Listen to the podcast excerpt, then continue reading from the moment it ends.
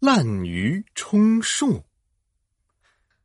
很久很久以前，齐国有一位非常喜欢听竽的大王，叫齐宣王。齐宣王爱面子，特别喜欢热闹的大场面。他每次都叫大家一起吹竽给他听，好让别人觉得他很威风。这一天，他一边听着音乐，一边想，这些乐师还是太少了，要是有300个人一起来为我吹竽，那该多威风啊。于是齐宣王命人在全国各地贴满了招聘乐师的告示。在街上溜达的南郭先生看到了，心想，哎呦，这个用不用考试，还可以发好吃的好喝的，嘿嘿，这可真是一个好机会呀。第二天，南郭先生跑到齐宣王那里，跟齐宣王吹牛说，威武的大王，您真是有眼光啊，您的手下有那么多吹竽的人才，今天我来到这里，也想把我吹竽的绝技献给您。您放心，听过我吹竽的人都拍手叫好，就连花草听了也会随着节奏摇摆呢。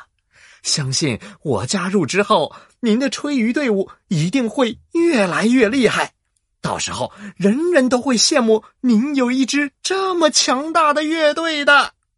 齐宣王听了十分高兴，乐呵呵地说，说得好，说得好，你就和他们一起来为我演奏吧。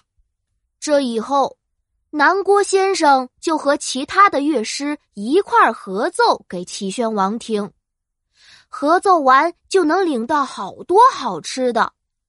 南郭先生每天都过得十分得意。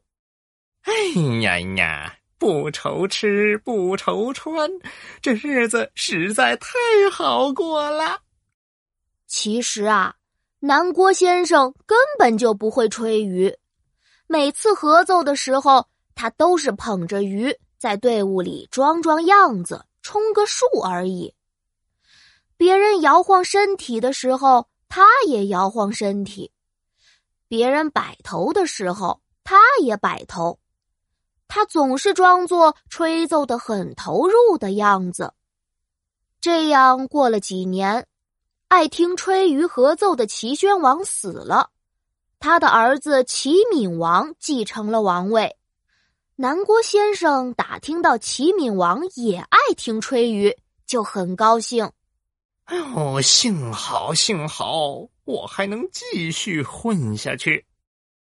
可是万万没想到的是，齐闵王虽然爱听吹竽，但是他和齐宣王不一样，他不喜欢听合奏，他喜欢听乐师单独演奏。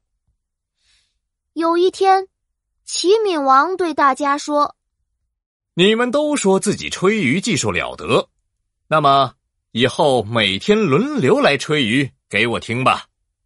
南郭先生一听就觉得大事不好了，嘀嘀咕咕地说，这一下糟了，我根本就不会吹呀，哎呦，这要是被发现了，我肯定会被罚的。哎呀，我还是想办法溜吧。南郭先生知道自己再也瞒不住了，只好连夜收拾行李逃走了。像南郭先生这种不会吹竽的人混在会吹竽的人里，就叫滥竽充数。没有真本领，早晚有一天会被拆穿的，想一直蒙骗别人是不可能的，我们可千万不要像南郭先生一样哦。